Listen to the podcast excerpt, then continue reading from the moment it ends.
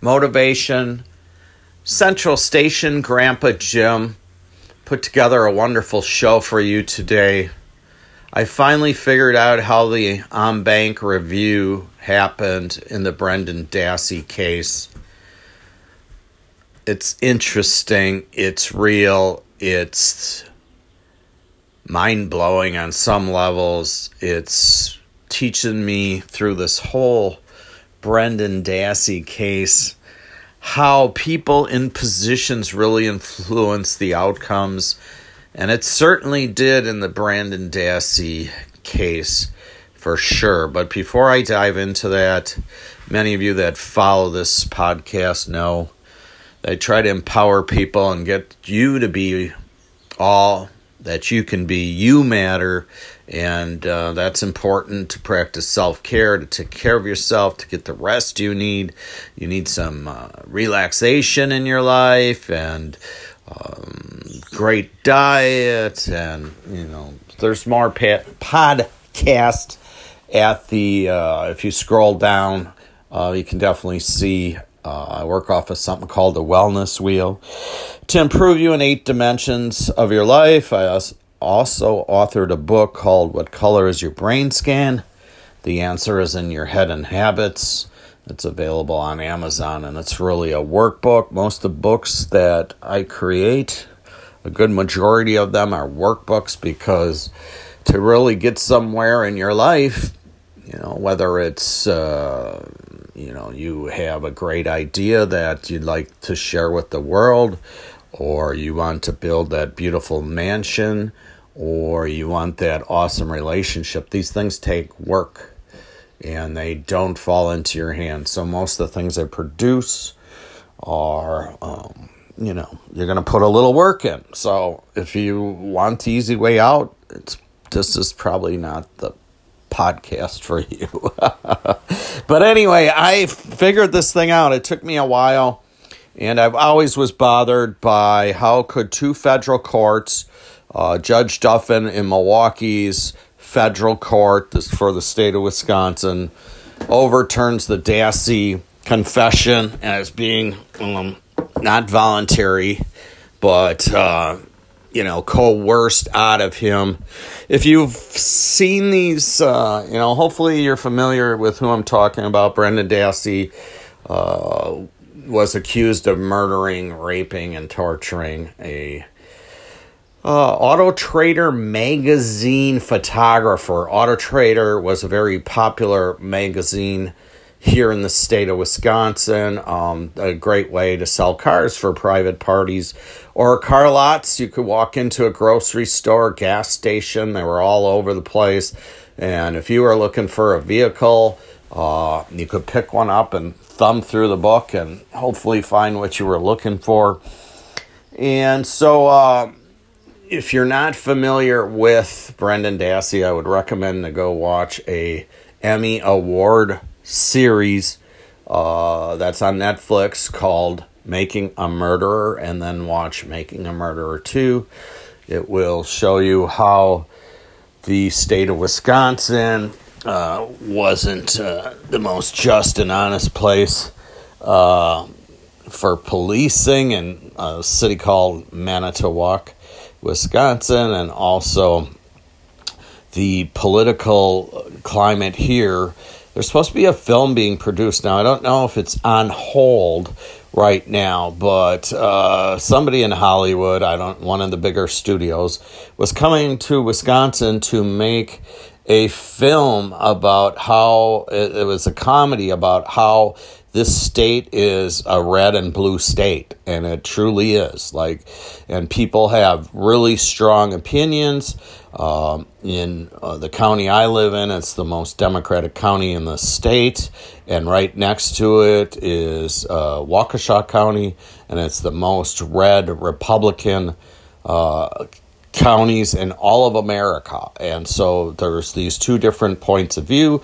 Currently, right now in the city of Milwaukee, uh, most of the establishments for food and that are running at a very bare minimum. And in Waukesha County, um, the state Supreme Court overturned the governor in our state was trying to protect the citizens to wear masks and reopening had a really awesome plan in place and the republicans in the state took it to the supreme court and got the supreme court to overturn the governor's ruling uh, that it was unconstitutional and the republicans did not have a plan in place so when the supreme court ruled that yes, we're gonna. Uh, this is un, uh, unconstitutional with the state's constitution. Um, yes, we're going to uh, strike down what the uh, governor's proposing. And go ahead, Republicans. It's your turn. What are you going to do? And the Republicans said, uh, Well, we don't want this to happen right away uh, we're hoping for a week or 10 days because we don't have a plan. and so our state was really had things under control. And now it's like one of them that I won't say it's on fire, but it's uh, definitely, um, you know, moving up every day. We have more cases of COVID and that sort of thing. But I know you all tuned in to hear about uh, the en banc review and how I solved the pu- puzzle on how the en banc even got heard, and um, two, uh, why it got ruled against Brandon and put him in prison for the rest of his life. And so you have to uh, look at one judge on that panel uh, specifically, and her name is Diane Sykes and that last name you're going to want to keep that in your, uh, your your head because her last name, her maiden name was Schwerm, and so um, Diane Sykes is from our state of Wisconsin, and she grew up in Brown Deer, Wisconsin, fairly liberal t- little suburb.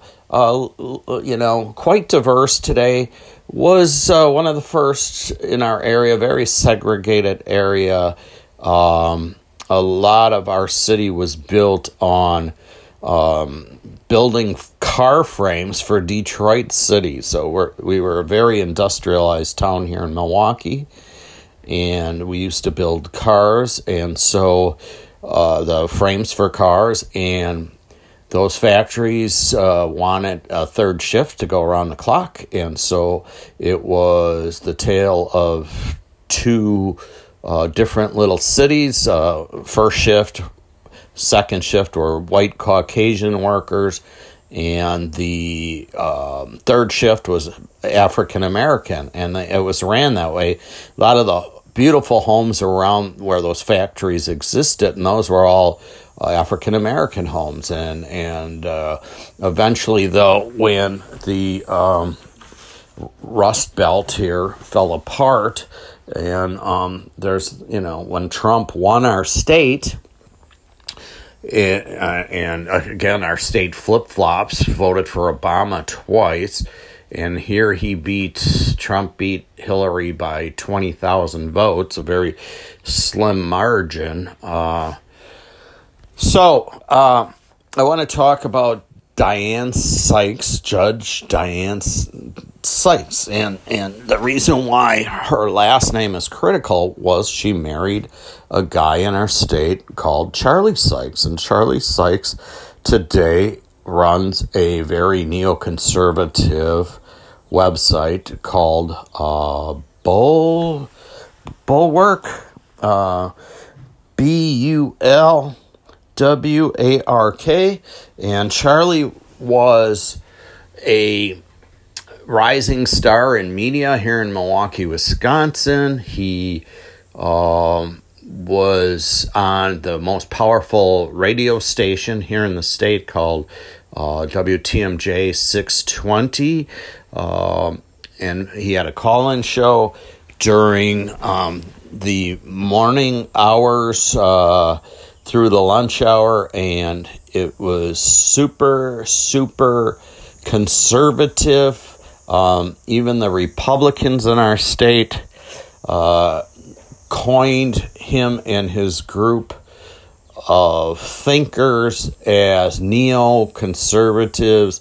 Uh, they they actually called them rhinos because re- Republican in name only, because the Republican Party, they were so far to the right that the Republican Party said these aren't even our values, and they tried to pull away from them, and um, because the Republican Party at that time felt that they were closer to the center, they'd have a better chance of winning the elections around here, and. Uh, so he had a really big reach on radio. He had a Sunday morning talk show. Uh, today he is uh, in uh, you know on a lot of shows, uh, newscasts, and they will ask him, and he has a really and I give the man credit because I think he can really see how politics affects this country, um, different how different votes uh, for different candidates will affect an area, and uh, you know he's articulate. And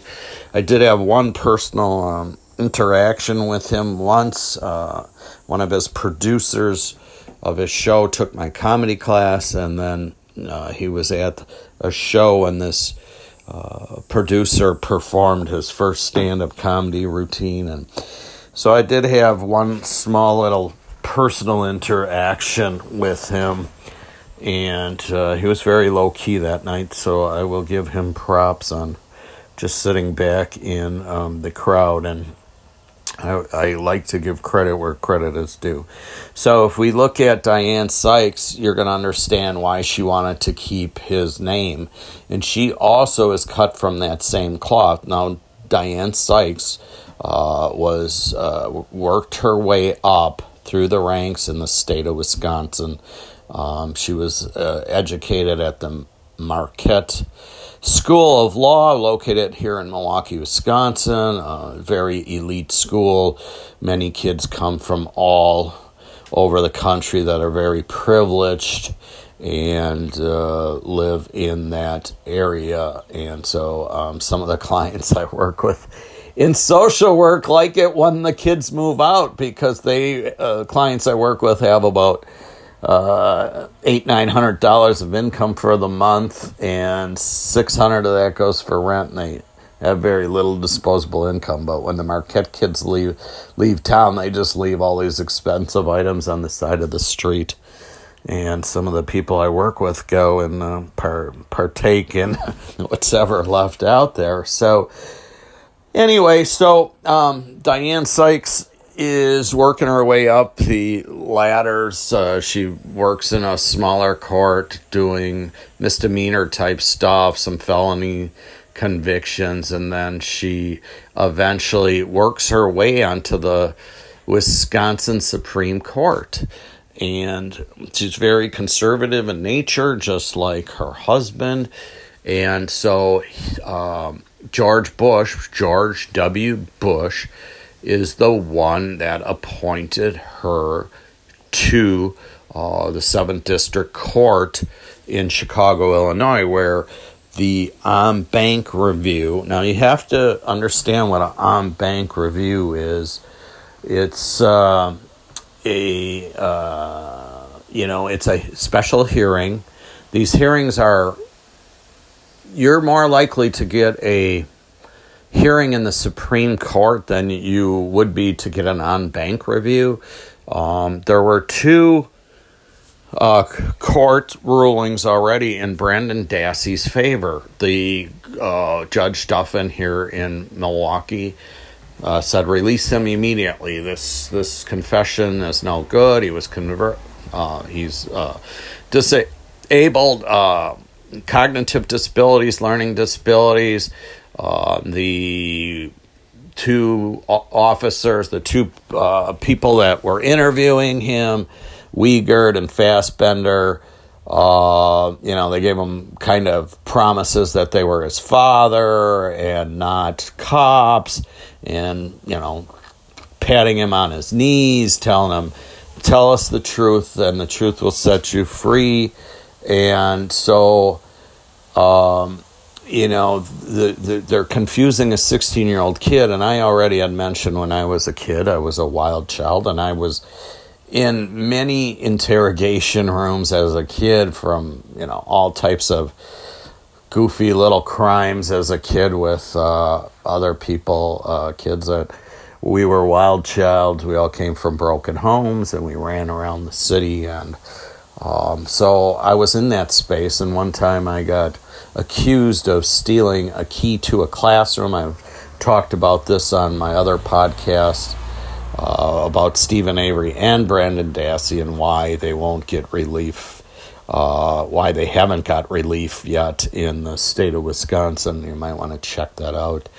Um, so, uh, with Brendan, uh, I would have never lasted. I they pounded me on on me two days about this key just for an hour each day on the lunch hour at school, and I you know I had to come home and tell my dad I'm being harassed by these cops. I I never took the key, and so then my father called the school and put an end to that stuff. But um, I almost told him I took it just to get him out of my face, like you know. So I I can get it if somebody's pounding on you for four days and giving you all these uh, I'm your father, tapping you on the knee, telling you it's okay, uh, tell the truth. You can if you haven't seen these uh, interviews, they're on the uh, they are on uh, YouTube and you can watch them. And you have to uh, be grateful because Wisconsin just started recording interviews with kids at that time because uh, they were court ordered to. And so without that tape, uh, we definitely wouldn't maybe have an argument right now. He would just be left in prison for the rest of his life. And uh, it's a travesty what's happened to this kid. Uh, so Diane Sykes is not only on the 7th District, I found out recently, I wasn't aware of this, she's the chief judge of that court. So when the state of Wisconsin, uh, the uh, state uh, attorney um, for the state of Wisconsin, Brad Schimel, goes down to Chicago and says, wait a second, we need an en banc review. Uh, Schimel's a very Republican guy. Uh, their party has the power here in the state. She's cut from that cloth. She, her whole circle is people, uh, you know, from those Republican parties and all her friends and everything.